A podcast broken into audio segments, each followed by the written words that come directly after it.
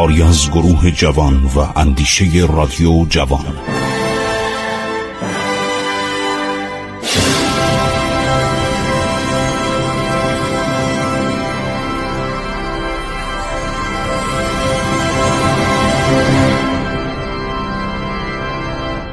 بسم الله الرحمن الرحیم. به نام خداوند بخشاینده مهربان.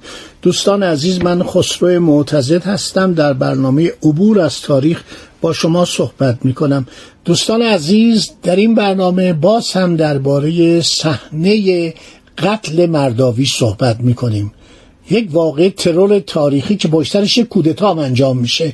این یکی از صحنه‌ای است که من اغلب می‌بینم مردم خبر ندارن. خیلی دلم می‌خواد که غیر از کسانی که تاریخ دانن همه مردم این صحنه بدونن که می‌خواد ساسانیان رو زنده کنه و نمی‌تونه. ادامه میدیم دنباله برنامه رو.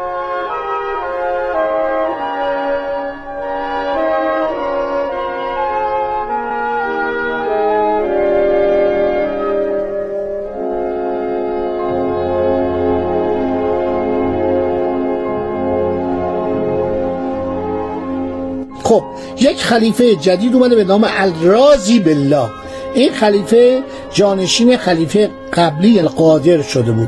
بسیار آدم سایس و دسیس کاری بود و این می‌خواست مرداویج از درون نابود کنه.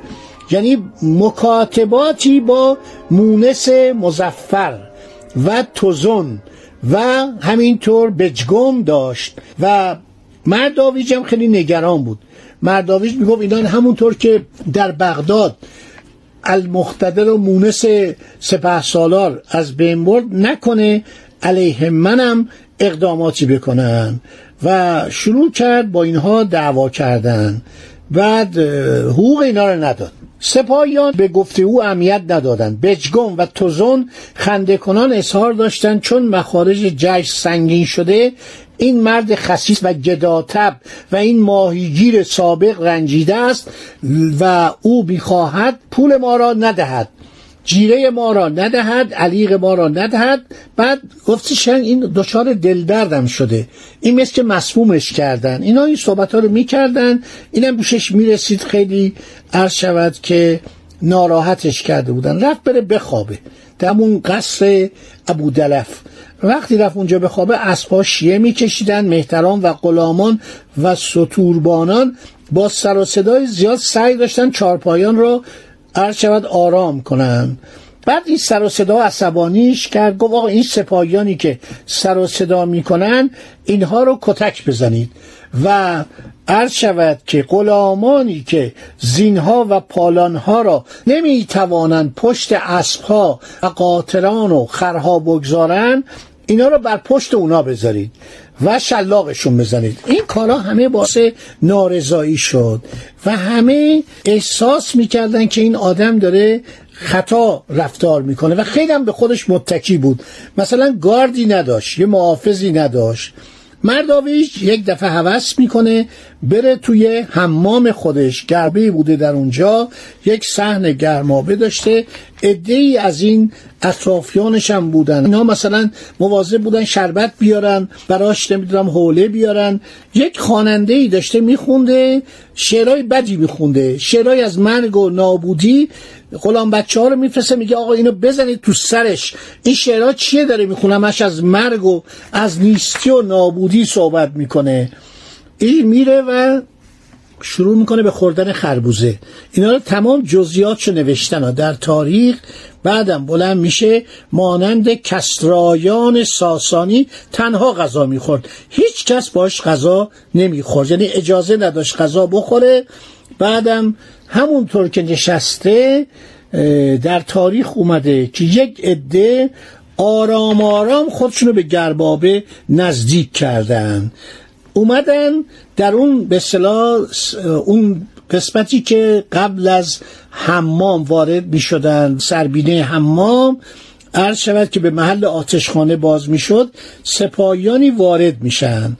بلا فاصله یک غلام بچه یک کنیز و یک پیشخدمت شربتدار را به ضرب گرز و شمشیر و تبرزین به قتل میرسانند. حالا این رفته آقای مرداویش داخل حمام و داره میره داخل این استخر بشه. این حوز بسیار بزرگ مانند استخر. یک غلامی داشته به نام سقطی. این غلام متوجه میشه تا میره طرف این توزون توزون با دشنه بلند در شکمش ضربه فرو می‌کنه و این میمیره. سقطی. مرداویچ توی استخر بوده. داشته شنا می‌کرده. خب نه اسلحه داشته نه چیزی دستش بوده. سرشو بلند می‌کنه بجگم میاد. و این میاد بجگم شمشیر بلند خود را به هوا می‌بره آن را به ضرب به روی سر و پیشانی مرداویچ فرود میاره تو حمام میکشنش. شمشیر فرق سر و پیشانی و بینی مرداویج رو میشکافه آن مرد از درد چنان فریادی زد که حمام به لرزه در اومد. این خودش خیلی از خودش راضی بود. گارد با خودش نمی برد محافظ نداشت. کسی اطرافش نبود. دو تا سه تا شود محافظ بودن که اینا رو می‌کشن یکی شربتدار بوده یکی مثلا حوله می آورده یکی دلاک بوده. اینا کسی نبودن که ازش دفاع کنن بعد شمشیر خود را در میان سینه او فرو می‌کنه و سینهش را میدرد. سپس با لگدی که به شکم او زد او را به داخل خزینه میندازه. و یکی دیگه میره تو آب ضربتی بر پهلوی مرداویج می‌زنه. مرداویج که خون سرا تا پایش را فرا گرفته بود میره عقب. از تو آب می‌خواد خودشو برسونه. اینا دم این لبه استخ با گرز می‌زنن تو سرش. بعد فرار می‌کنن.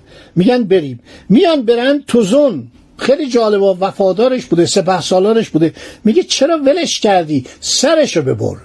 و بجگم میاد و علاوه بر اینکه سه بار در سینه مرداویج سمت چپ جایی که قلب وجود داره شمشیر خودشو فرو می‌کنه سر مرداویج رو می‌بره و فریاد می‌زنه از خوشحالی میگه اینم بفرمایید. این هم پادشاه ایران و این حرکت می‌کنه. میرن بیرون و حالا جالبه که اینا وقتی میرن بیرون از دور دسته تبال و کرنازن در حال نواختن یک نوای نظامی بودن. همینطور دسته سوار در حال حرکت بودن و فرمانده به اینا دستور می‌دادن چه سربازان ترک و چه سربازان دیلوی. اینا داشتن کار نظامی خودشونو می‌کردن.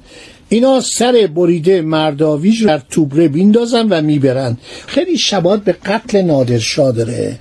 بدین ترتیب این مرد پر آرزو این سردار شجاع میمیره. خوشگیر برادر مرداویج ادی از صاحب منصبان سراسیمه وارد حمام میشن داخل صحن و محوطه خزینه میرن و جسد بدون سر مرداویج رو از آب بیرون میارن بعد تبیره ها به اصطلاح اون کرناها اون ناقاره ها به صدا در میاد. حالت عزاداری و اعلام می‌کنن که ایشون عرض شود که کشته شدن. شاهنشاه یک روزه یک شبه کشته شده.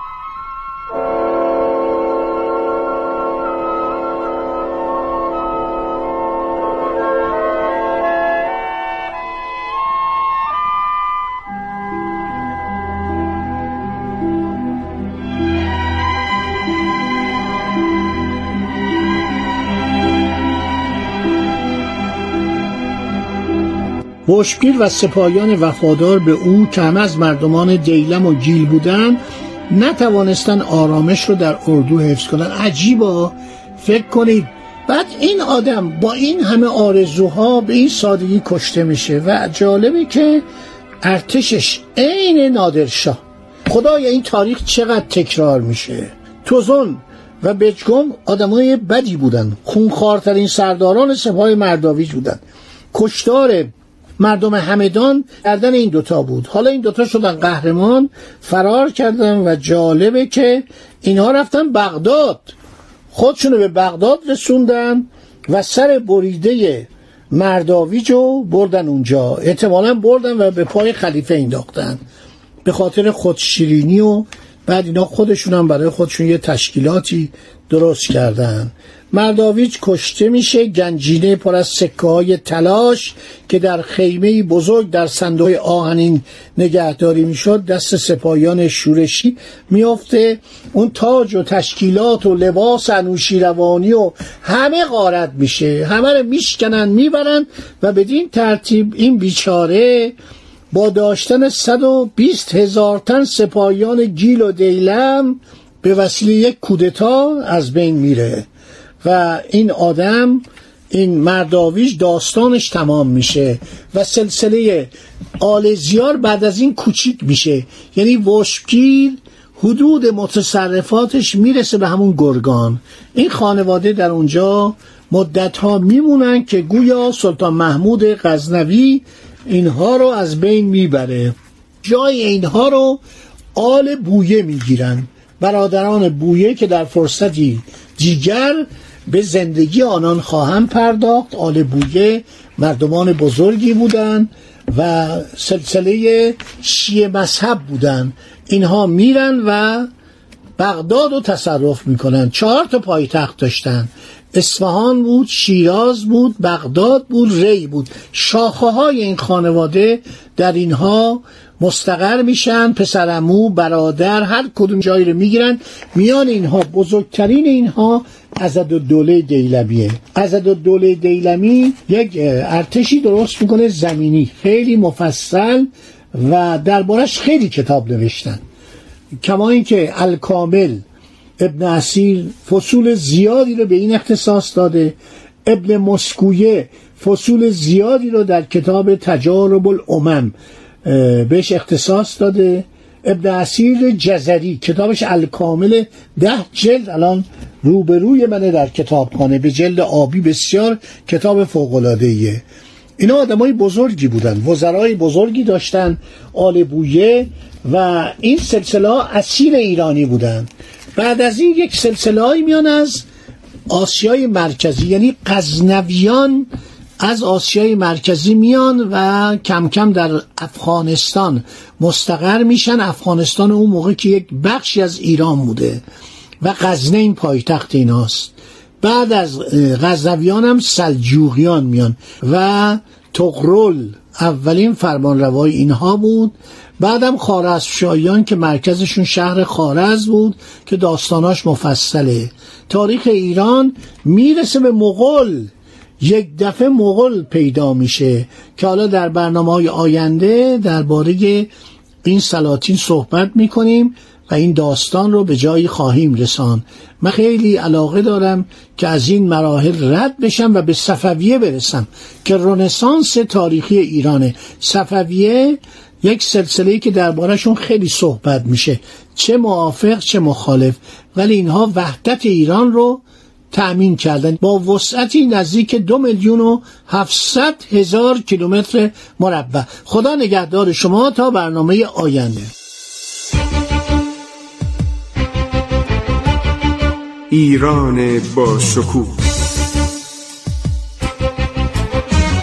2800 سال تاریخ.